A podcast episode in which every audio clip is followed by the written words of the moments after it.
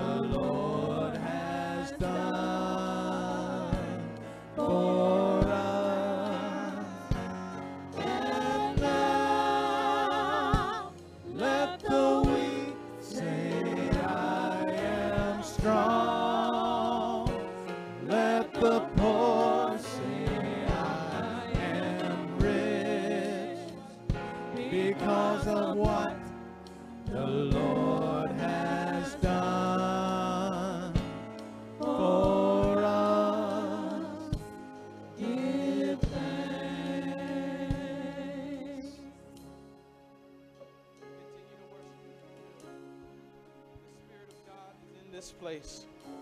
Continue to worship Him, continue to lift Him up, continue to magnify His name. The word says, These are the, are the generations of thee that seek you, that seek thy face, O Jacob.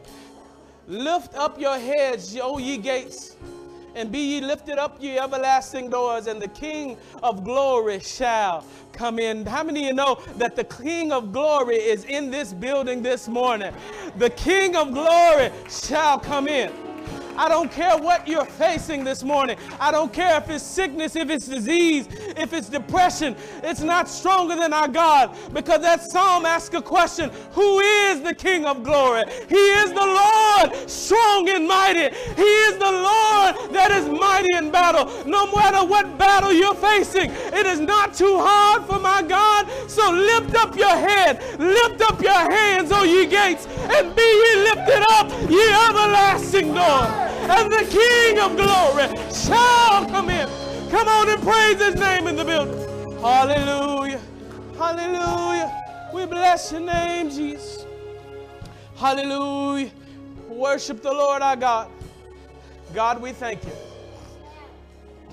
We thank you that you have seen fit to give us one more day underneath this sun that you have created to give you praise. Lord God, we're thankful that you have allowed us to be on this terrestrial plane one more time to walk this earth, to give you glory and to give you praise. One day, Lord, we won't be able to do it this way down here. So while we have breath in our bodies, Lord, your word said that let everything, not just some things, not just a few things, but let everything that hath breath praise the Lord. And Lord, right now, we give you praise. We lift our hands, we lift our hearts, Lord God, to give you praise. We exist because of your existence, God. We live, move, and have our being and breathe because of you, God. Now speak your servants, listen. Lord, hide me behind your cross. I don't want them to see Willie, God. I want them to see you. Lord, magnify your word in us.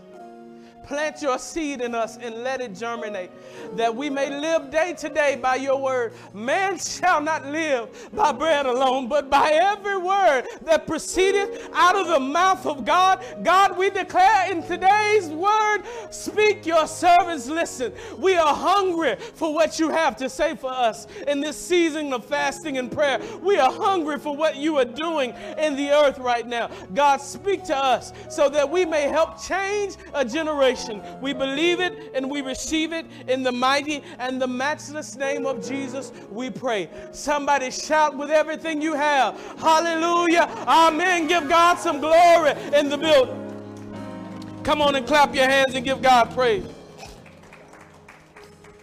Let the weak say, I am strong. Let the poor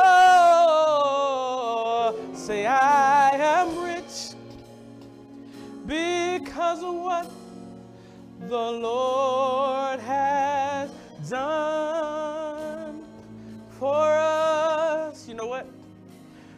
Give thanks with a grateful heart. Give thanks to the Holy One. Give thanks. Why? For he has given Jesus Christ, his Son. And now let the weak say, I am strong. Receive that today. Let the poor say, I am rich. Can you lift your hands and receive that? Because of what the Lord has done for us. Give thanks, give thanks. Clap your hands and give God praise.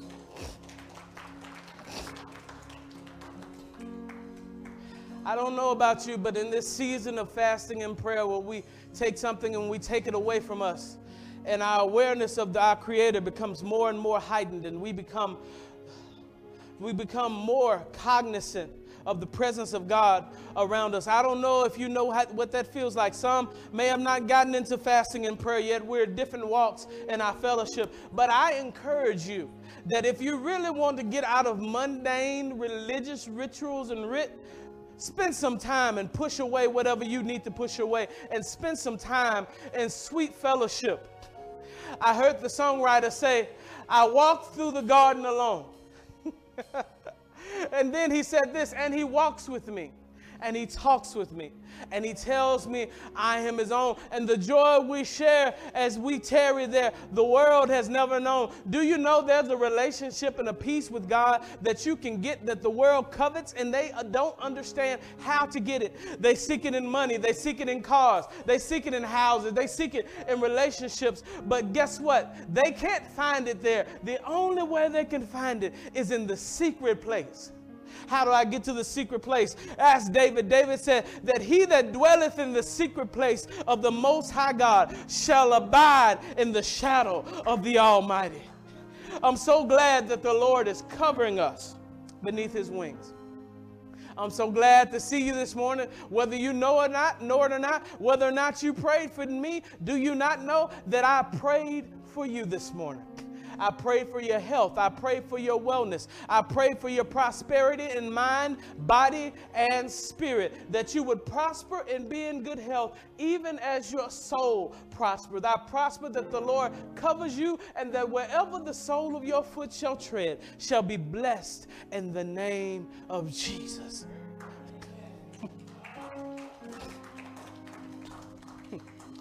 I prayed this morning while I was at this altar that the Lord put some super on your natural, that you don't live just a normal day to day existence, but that the Lord will manifest Himself to you in the way that He sees fit, in a unique way, that He touches your heart, that you feel His presence, and you can't help but tears begin to run down your face because you feel the presence of God. I'm a manly man, I'm a masculine man, but I don't care how masculine you are when you think about about the presence of a holy God, you begin to humble yourself and tears will begin to fill your eyes. I'm, I'm, I'm, I'm amazed and looking and wondering in our congregation as I see not just women, but men raising their hands and giving God praise, men giving God glory. This is the place where God is praised, where He is honored and He is adored. And I am so glad that you have taken the time today to worship with us.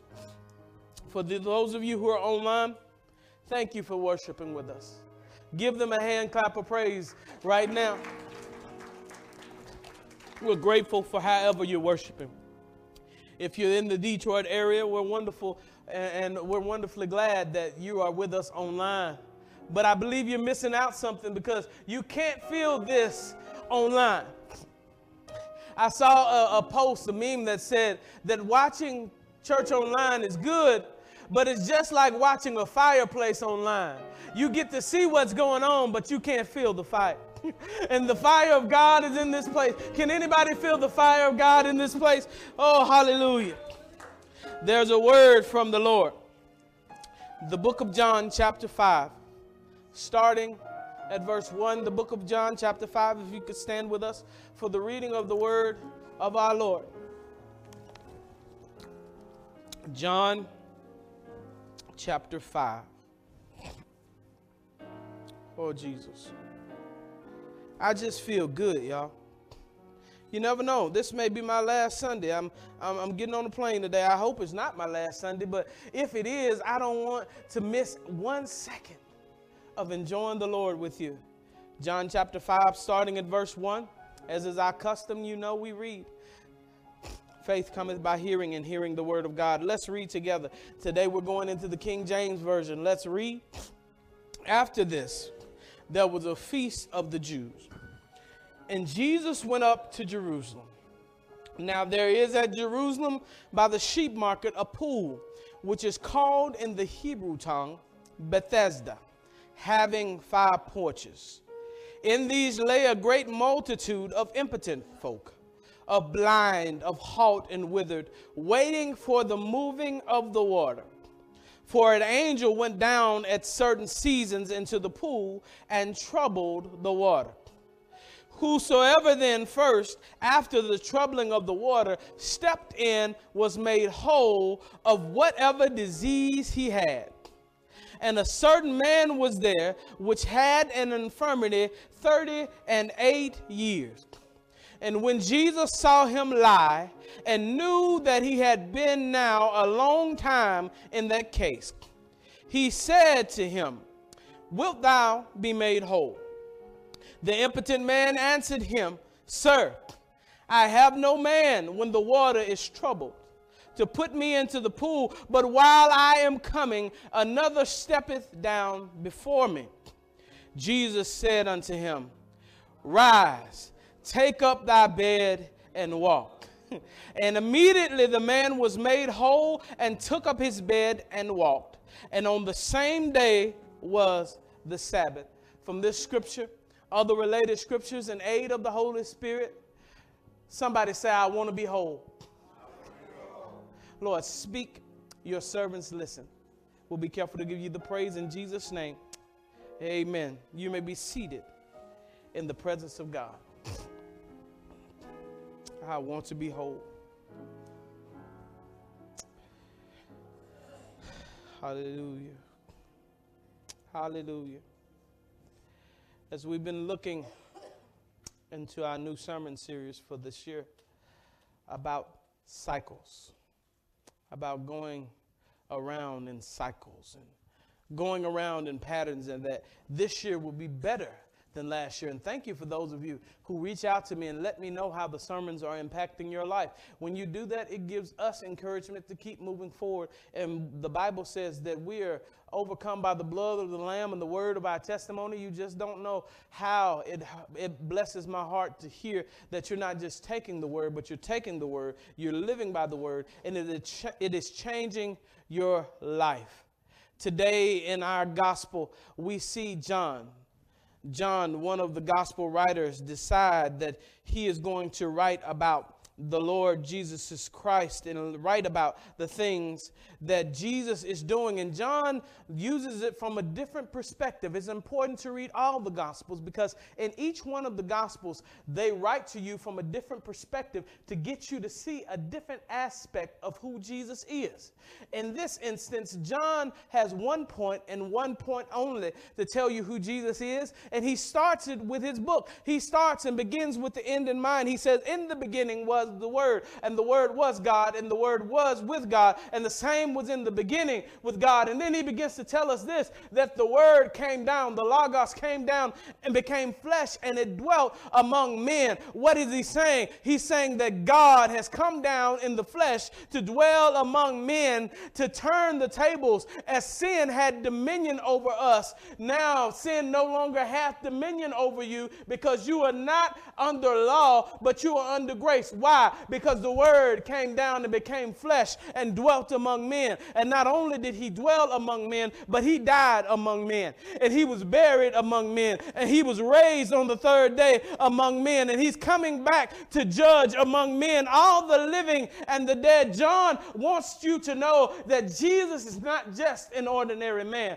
Jesus is not just a prophet or a good person that some shall supposed to say, but Jesus is himself God in the flesh.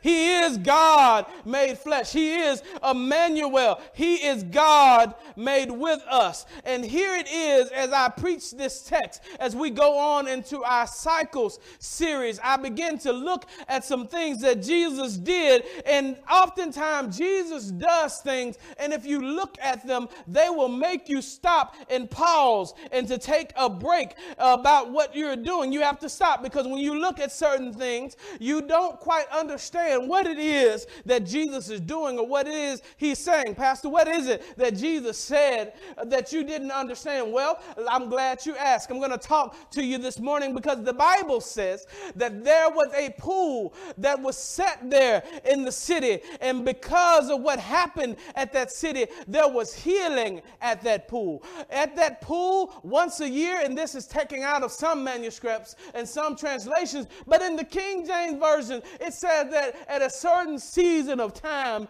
there was an angel that would come and trouble the water. Everybody around the pool was in the same condition. I liken the pool to the church. Why? Because although we're different ages and we're different ethnicities, all of us have something that we're dealing with. Some of us are crippled, and some of us are lame, and some of us have no peace in our heart and our mind. But we all congregate around the pool and come into this building. Why? Because when we come into this building, we seek the Word of God, that the Word of God will give healing for our hearts, and that the Word of God will give healing for our souls and for our minds, and that the Word of God will come down like a two edged sword and snap out all of the impurities out of our life so that we can live the abundant life that God is calling us to live. They are around the pool, and just like church, many of them are hungry for the touch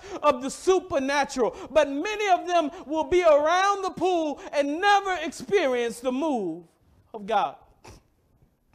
There are many people who will come to church day in and day out, to churches all across the world and across America, and they have good fellowship and they have good friends and they have good families there, but they leave just like they came because although they're by the place of healing, they have never gotten close enough to touch it and feel the supernatural power of the Holy Ghost. I don't know if you know it, but God is made uh, made flesh. God is made God the Father, but we also have God the Holy Spirit that the Lord has left with us for a comforter. And not only is He a comforter, not only is He a teacher, but He can heal your body, He can heal your mind, He can heal your sin sick soul. I come to tell you right now that the presence of God can change all those things in your life that you think are wrong in your life. They can touch them and turn them upside down. And just in an instant, we have become a church that has been desensitized to the presence of God. Not this church because I feel the presence of God. I started praying early this morning before you even got here. And we become desensitized to the presence of God across Christendom. Why? Because we become pre programmed. Come in, sing two songs, say a few things, give me a good motivational talk, and let me go to the house. I feel like something has been accomplished, but deep down we know that something is missing. What is that something that's missing? It is the Holy Ghost, it is the power of God. What God says, and you shall receive power after that, that the Holy Ghost has come upon you. You can't be my witness until he comes. Jesus told his disciples, Stay here and do not leave until you have been endued with power for on high, because you shall receive power after that the Holy Ghost has come upon you. And you shall be my witnesses, not just here in Jerusalem, but you shall be my witnesses in Judea and Samaria and the uttermost parts of the earth. I've come to tell you that now is the time that in this season the Lord is pouring out his spirit upon all flesh, and our sons and our daughters shall prophesy, and our young men will see visions, the old men will dream dreams. God is moving in this place, and I don't know if you recognize it, but I want you to keep your eyes open because we have left the natural plane, and God is getting ready to do something that no eye has seen, that no ear has heard, that no mind has conceived. God is ready to turn the pool upside down. At this pool, we see all sorts of people that are crippled and they are hot and they are lame and they are impotent, impo- uh, unable to do for themselves, unable to live without the kindness or the charity of others. And here, these people lay hungry for the touch of the supernatural. They were all around the same pool. They were all seeking the same opportunity for a move of God to change their life, surrounding with themselves with people in similar conditions to their own. But at this pool, there is one per- person that the Bible chooses to take out of the text and bring particular attention to him. There was a man at this pool that the Bible says had been crippled 38 38 years. He'd been crippled just a little less than how long I've been old.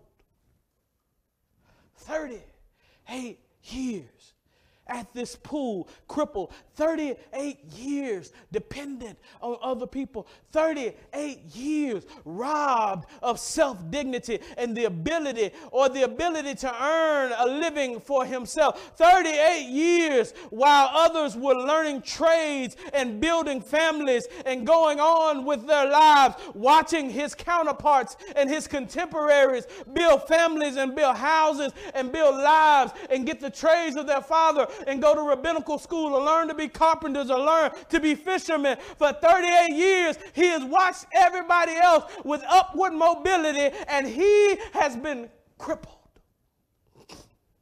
Watching life pass him watching everybody else get the promotion, watching everybody else get the husband, watching everybody else get the wife, watching everybody else get the kids, watching everybody else do the things that he himself, as a natural person, would like to do, watching everybody else move on up while he lays at the pool, watching life pass him by. And Jesus sees this man in this position and he asks him a question. And this is where we come around to where I have to ask Jesus a question. Why? Because, Brother Dave, when I was young, this question baffled my mind. Because Jesus, looking at the man, he asked him, Pastor Ernie, this man who would give his right arm and give anything he had just to be able to have some children and play with them in the street, just to be able to pay, take care of a wife and to be able to hold her in his embrace, just be, to be able to show up at the job that somebody else was complaining about. He would give anything to be able to walk again. And Jesus looked at him and asked him a question Wilt thou be made whole? Now, if I was this young man, I would get immediately offended because when I used to preach this text as a younger man, Brother Day, I had to pause in my mind because I would think that looking at someone in his condition, the answer would be obvious. If you ask me, did I want the opportunity to gain my upward mobility or to gain my independence or to step out of my suffering and my bad situation? If you wanted to ask me if I wanted to reach a level in my life in which I wasn't able to do on my own, what would I say other than yes? Who would say no? That doesn't make any sense. Who would say, I'd rather stay here at the pool? Who would say, I'd rather stay in my mind, in my misery? Miserable state. I would rather be lame.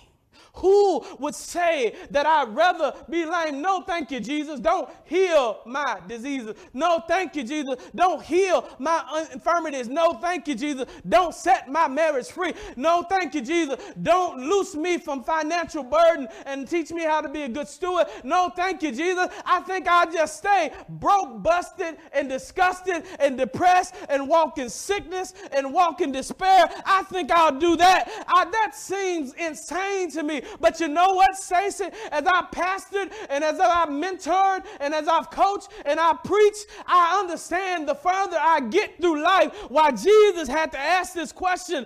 Because as I've lived life, the text has begun to make more sense to me, Turhan. As I preached and coached and pastored, I've learned something that trying to get somebody to a better place of living, I've come to this settling conclusion, Turhan. You know what it is? I realize that some people people don't want to get better.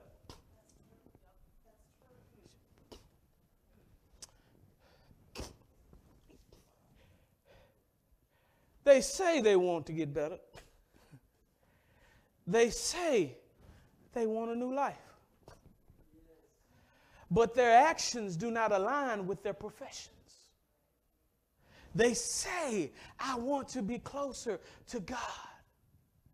But they show up to church one time a month. They say, I want to be closer to God. But when they pray, it's just over their meals. They say, I want a better marriage, but they never go say, Pastor, I have some issues and it's causing issues in my marriage. Help me to be better. They don't give those things to God. They say they want a better life. They say they want prosperity in 2023, but here we are a week in and they are still exhibiting the same old bad financial habits that they had in 2022. They don't want to get better. They are lying to themselves. When you profess it and don't do it, you are lying to yourself. How do you know that, Pastor? Because I just spent some time with the brother of Jesus this morning in the Word, and you know what he told me, Pastor Ernie? He said, Be ye doers of the Word, not just hearers, because if you are, you are deceiving yourself. The truth of the matter is, we won't change until we realize that the reason we're in the shape we're in is because many of us are, don't want to get better. We have become comfortable with cripple.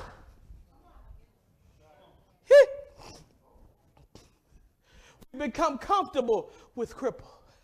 We become comfortable needing the pastor to preach us happy instead of learning how to pray and get into the presence of the Holy Spirit by ourselves. We become comfortable with coming and allowing other people to feed us on Wednesday night and all the good teachers we have instead of cracking open the Bible ourselves. We come and we don't even open our books and we're not ready for the teacher. Why? Because we become comfortable being crippled.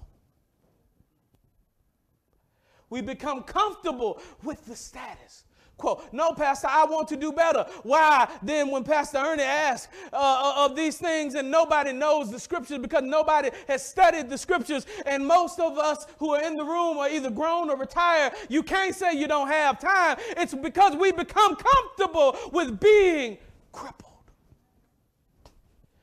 We become comfortable with it. We become comfortable so long. Why we have made these decisions in our life. Why? Because life is a series of decisions.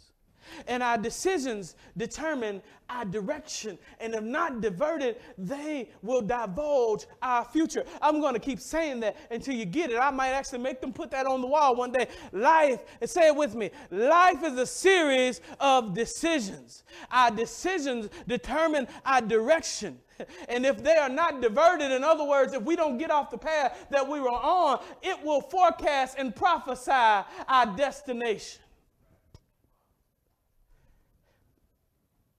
It's not the pastor's fault. If you're listening in another state, it's not your pastor's fault the why you're not changing. It's the reason you're not changing. Stop going from house to house saying, I'm not getting fed. That would be silly, Austin, if I came to you and I stood at your doorstep and said, I'm coming to live at your house because my wife won't feed me. You look at me, me and say, You're a grown man. Feed yourself. We don't realize I'm going over here because I'm not getting fed. What we're really saying is, I'm not feeding myself. I'm acting like an infant. I become comfortable with cripple. If you can't say amen, oh Jesus. If you're mad, I'll be on the plane in a couple of hours. It won't matter. I'll be gone, but I'll be back. But, but we become comfortable, hallelujah, with cripple. We become comfortable so long. They have been living paycheck to paycheck so long and choosing which bills will be paid this month and which ones are going to be late that that behavior has become normal. They have been coping so long with abuse and bad behavior and allowing people to treat them worse than they need to be treated that now they can't even be attracted to nice people. I've had young ladies say, I don't, I, I don't like him. He's too square. But you're coming asking about your problems, talking to me and Robin about your problems. But the problem is you become attracted to the wrong type of man. You've been crippled so long that you don't know how to be happy with somebody who takes care of you and prays for you, you become dysfunctional and you want somebody that's going to yell at you and talk at you any type of way and go upside your head. You need to call the police and put that joker out and drop that zero and get yourself a hero. Stop being comfortable with being crippled. comfortable. Oh, Lord, why you going to make me say it? but I'm going to say it all. Comfortable with hiding secret sins and not dealing with them. Comfortable just because the church folks can't see what's on your cell phone at night. Comfortable just because the because the church folks can't see who you talking to and what you're saying and what you're inviting them to be a part of and doing. Comfortable with all the things that are in your heart. You're comfortable with it because you don't realize, although that I'm not on the phone. When I was young, Pastor Ernie, they used to say something. You know what they used to say, Lamar? Jesus is on the main line. His line never hangs up. Whether or not I see you is irrelevant. Your secret sins are only secret to us. There is nothing secret to God, and there will be nothing secret that shall not be revealed. God wants to heal us, but we won't be honest with what's going on in our life and we hide and we pet secret sin instead of being like David and saying, Search me and know me, O God, and find and see if there be any, if any unclean thing in me, and then lead me in the way of everlasting. We become comfortable with making excuses why we can't do better. They are comfortable with cripple. Somebody who's honest and, and this is yours. Just shout out today. I've become comfortable with cripple. Will anybody be honest? I see some hands. I want you to shout it out. So faith coming by here. We need to be honest and confess. I'm comfortable with cripple. Hallelujah. That's what I want to say. So give some, somebody give God a praise for that. He said, I'm coming out of cripple. You can't, eh, you can't come out of it until you first acknowledge that you are there. And he's become comfortable with cripple. It's in this text because the Bible says that when Jesus not only saw him, but he saw how long he had been there. The Bible never puts anything in by accident, Pastor Brother Denny. Why did John think to say he had saw how long he had been there. No doubt there were other people who had been there a while, but he said he had been there a long time. He knew that the extent of his lameness had gone beyond his outer extremities. It had permeated into his soul. He had been so long used to losing that he normalized losing and eliminated any logical way out. Because if we read the text in the King James, it says each year that an angel would come by and trouble the water. And if he troubled the water, whoever got in first was healed. Now I look at the lame man and I said, for my natural eye, if I just looked at that text, I may give you a pass. I may say it's okay because after all, you cripple. After all, there is nobody to help you in. We are we do that in our culture nowadays. You poor thing. It's never anybody else's fault. It's always somebody else's fault. It's always some other theory that that is some other system that is making you the way you are. But as I begin to look through the text, and I was talking with my pastor friend, I, I begin to say, I said, huh? He said, what? I said, I just had a thought. He said, What's that? I said, For 38 years he's lived, and I'm fasting right now, but I can't fast for 38 years. You know what that means? For 38 years, he had found a way to get food. For 38 years, he had found a way to go to the restroom. For 38 years, he had found a way to get shelter out of the rain. For 38 years, apparently, he learned to beg for money to get resources, but not one time did he think, I'll beg for enough resources to pay somebody to put me in the pool first.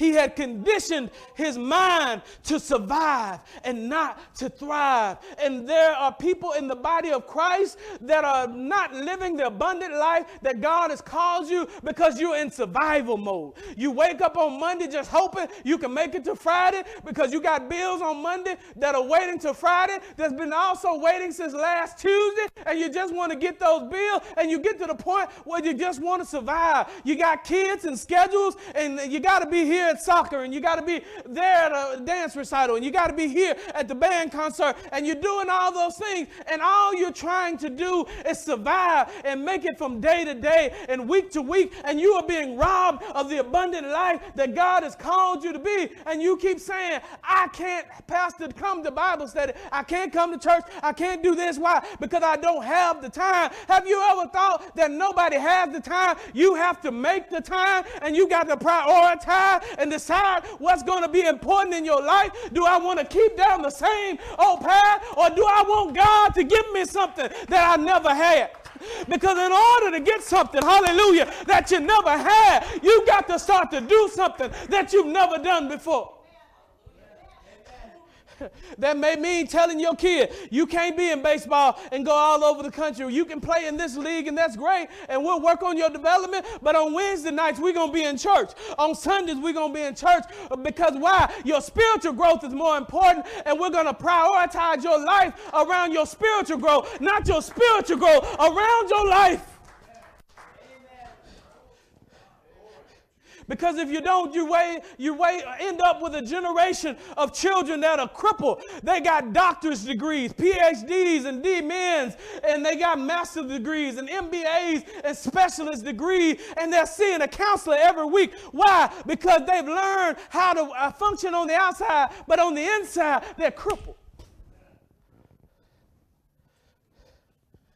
38 years, he had become comfortable with making excuses, comfortable with repeating the same old cycles. How many of us in the body of Christ are comfortable with having the same old arguments. Don't you know God meant marriage to be a blessing to you? That you guys should be friends and you should like one another. You shouldn't wake up in the middle of the night and you, it looks like Bunker Hill and you made a bunker in the middle of the bed and you got your pillows over here. Don't you touch my side and I don't touch your side. And you wake up on Reddit about battle this morning. Oh, here she comes. She finna start complaining today. Oh, here he go. He coming home for work. His attitude gonna be nasty. That's not the way God designed it. God wants you to have an abundant marriage, but you got to be tired and get uncomfortable with being crippled.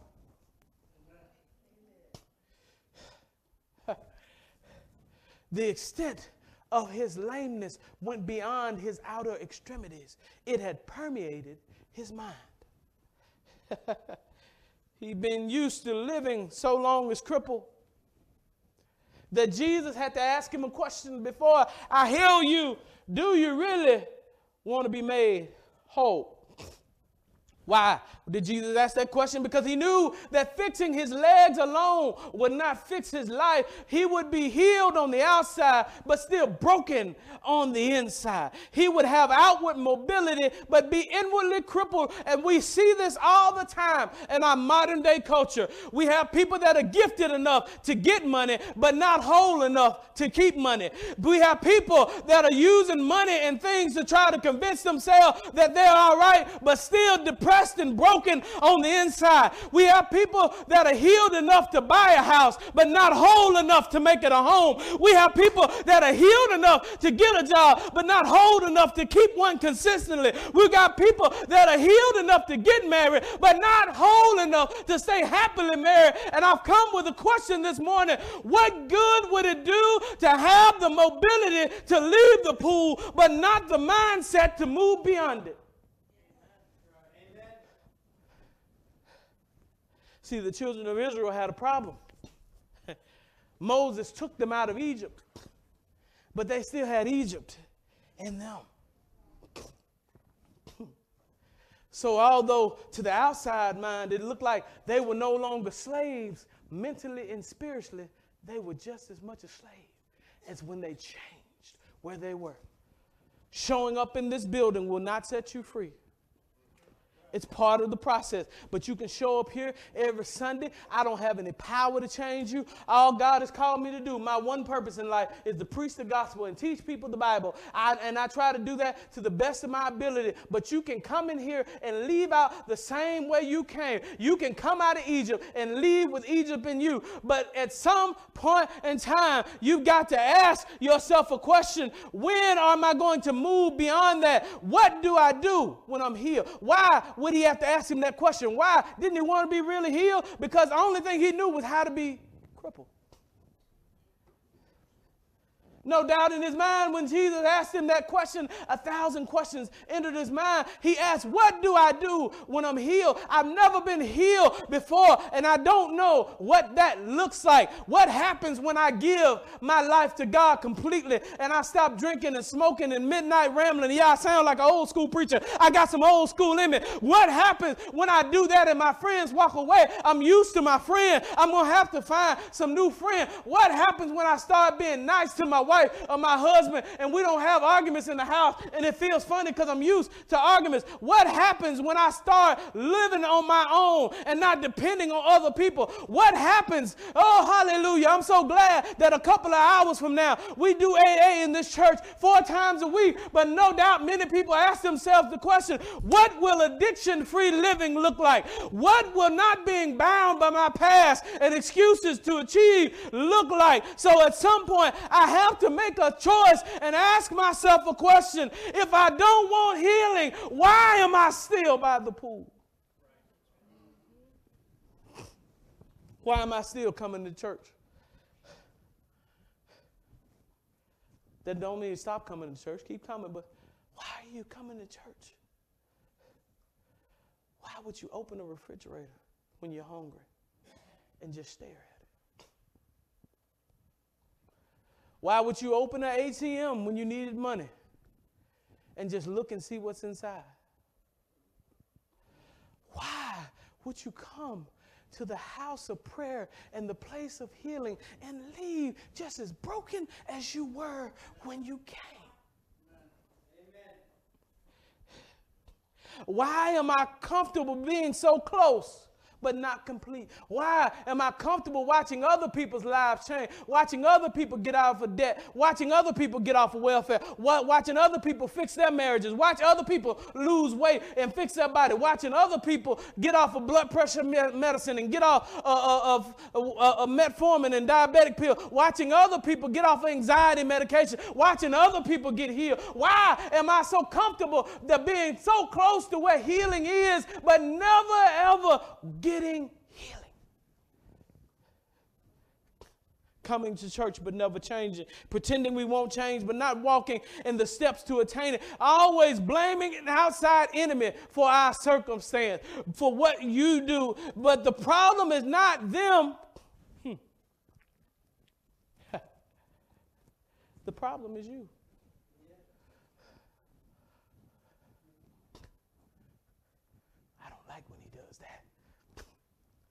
Problem is me too. The problem's not critical race theory. The problem's not liberalism or conservatism. The problem is not rich or poor. It's not a macro problem, it's a micro problem. The problem is me. My worst enemy is the rebellious spirit that's in me the one that won't submit to God. That's why we're fasting and praying. Because when your flesh says it's time to eat, you have to learn to tell your flesh, shut up, it's time to pray.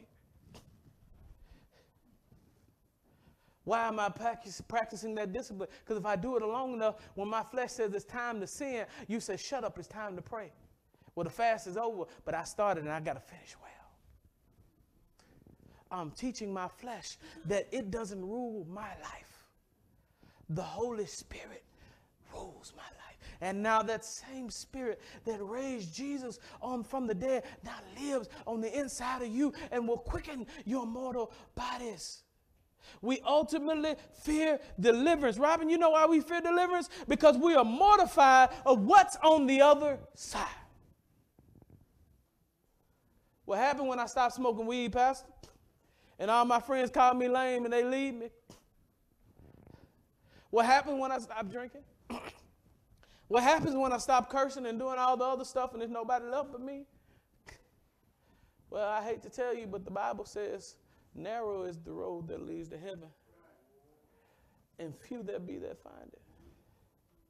The pathway to God doesn't have a lot of people traveling down it. But if you like a broad path, the word did say there was one. It said, Broad is the way that leads to destruction, and many there be that find it. But at some point in time, as much as I love people, there's a song, Robin, I know you remember this, and Turhan may remember this. I go if I have to go by myself. Some of us are stuck in the same old cycles because we've been told so long that we're a failure. We're scared to try to succeed. But even if you fail, you have not lost unless you refuse to learn from your failures. Get up and try it again. The Bible says a just man falls seven times, a righteous man. But what makes him righteous is he gets back up again. We fear deliverance. Why? Because we're scared of being on our own. There's some people that still living with their parents because they're scared they'll end back up with their parents. You'll never know if you don't take the try. What's wrong with ending back up at your parents' house and you're already there anyway? Get up, get a job, and get out and try it. If you fail, get down and try it again.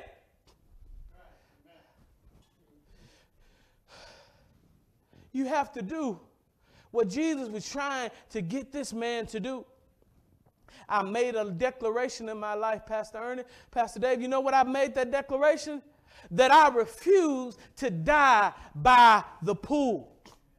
He was on a bed there. You know what that means? Wherever your bed is, that's where your home is. He had made his home in mediocrity. He had made his home in just enough to get along. He had made his home in good enough to get along. I show up to Bible class, but I won't study. I show up to church, but I won't raise my hand. I come to the sermon, but I won't apply any of it to my life. He had become comfortable like that. And there are people that will live and die doing that at church all across the world, day after day. But I don't know about you. But is there anybody like me that said, I I refuse to die at this pool. I'm going to pick up my bed and I'm going to walk. What does that look like, Pastor? It looks like statements like this Lord, don't just fix my money, but fix my mind so I'll be disciplined enough not to go back into debt. Lord, fix my character so the person you see on Sunday is the person that they see on Monday. Lord, fix my integrity so I'm honest with myself and others. How do I fix it? I live by this rule. If I be embarrassed to do it in front of my church, I should be embarrassed to do it by myself or with others. The season of the double agent is over in the church. I'm tired of being just by the pool. I want to be whole. You ought to get tired of other people raising their hands and, and, and they got tears in their eyes and you can't feel nothing and you just feel like you're going through the motion. You ought to get tired of just having church as usual. Turhan, I know you like me. I've been a musician for a long time. You can get into a roboticism as a musician because you see a bunch of churches that just go through the what? Motions. They love to play church. They love to act like church. They know when to jump. They know when to shundo. They know when to run. They know when to play the music to get you hyped, but when prayer is coming on, you don't see a single soul in the building. Why? Because they've learned how to play it, but they're really comfortable with being crippled. The God never said that my house should be a house of praise and worship. I'm glad for Turhan. I'm glad for music. I'm glad for Haley. I'm glad for a good worship team. But I've come to let you in on a startling fact. Search the Bible from A to Z, and Jesus never said that my house shall be a house of praise and worship. He said, My house shall be called called a house of prayer for all generations. We can sing like an angel and we living like the devil because we don't have a prayer life. We can sing till people jump up and run around, but our life is still going through the same old circle. We can preach to people, do backflips over the pew, but we we preaching like heaven on Sunday and living like hell on Monday. God is getting ready to change that because the year of the double agent is over. You got to preach what you live and live what you preach and walk what you talk. Ixaba.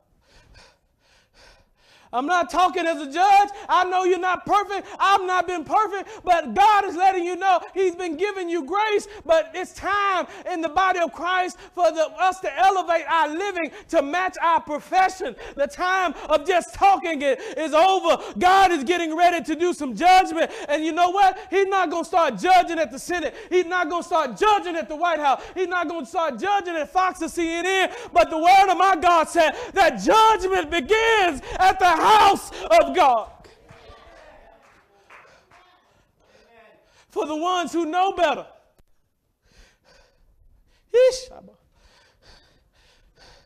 I don't know about you, but I refuse to live the rest of my life going through the motions.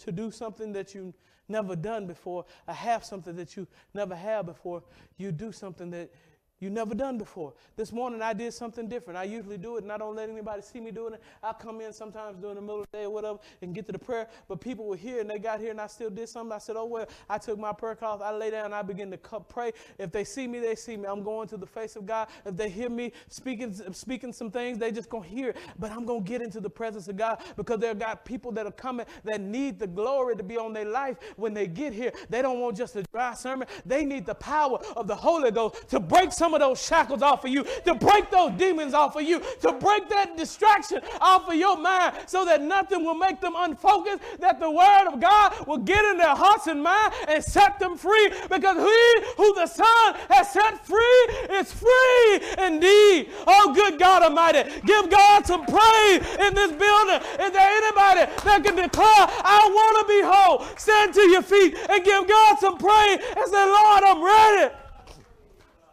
If you're ready, say, I'm ready. I've got a declaration for you today. Pick up your bed and walk. Get yourself out of them same old cycles and out of those same old situations. Drive a different way home. This time, don't go to lunch, go to prayer. Spend some time on this altar today. Pick up your bed and walk. I hope this don't sound mean. I hope you hear it in the heart that is given. I love you, but ain't nobody going to pick up your bed for you. When my kids were small, my wife and I would tell them to make up, we go in there and we say, okay, baby, and we, we tell them to make up their bed. And we try to, we really be making up the bed, but we just want them to go through the what? Motion so they can learn how to do it. But after a while, that bed wouldn't be done, and you said, Make up that bed. And Robin come through and say, I'm not your maid. You need to make up that bed yourself. I can preach all I want to. Heaven gets the news. But guess what? Pastor can't pick up your bed for you. You got to pick up your own bed and walk. You got to get in your own prayer closet. I'm not going to even call an altar call today. If you're really serious, when the Lord hits your heart, get to this altar yourself and begin to pray until God does some things in your life. You got to start start taking responsibility for yourself. Don't wait for the pastor. Don't wait for the church. If you want it, come get it. Pick up your bed and walk because somebody needs to declare, I want to be whole. Wholeness. One of the reasons I use the King James Version is I love the way that word whole speaks to our English language. Because a lot of people want to be healed, but they don't want to be whole. They want to lay at the altar and slobber and cry. They're coming. You can come on, give them a hand clap as they're coming. But they don't want to change. They want to be whole. When you really want to be whole, nobody has to beg you to come to the altar. I know when you really want to be whole, you know why? Because service starts at 11 a.m., coffee corner is at 10. You know how I know when you want to be whole? When it's 8.30 in the morning and somebody calls me and said, Pastor, open up the door. I know it's early, but I want to go to the altar. Then I know you're picking up your bed.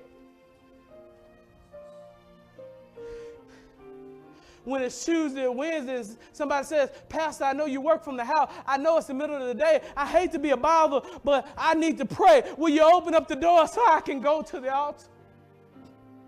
Because I don't want to just be healed. I want everything God has for me.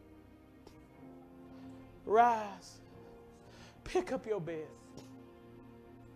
and walk. Pastor Ernie, if you'll come up and start praying with some of those people, my prayer team, Jesus.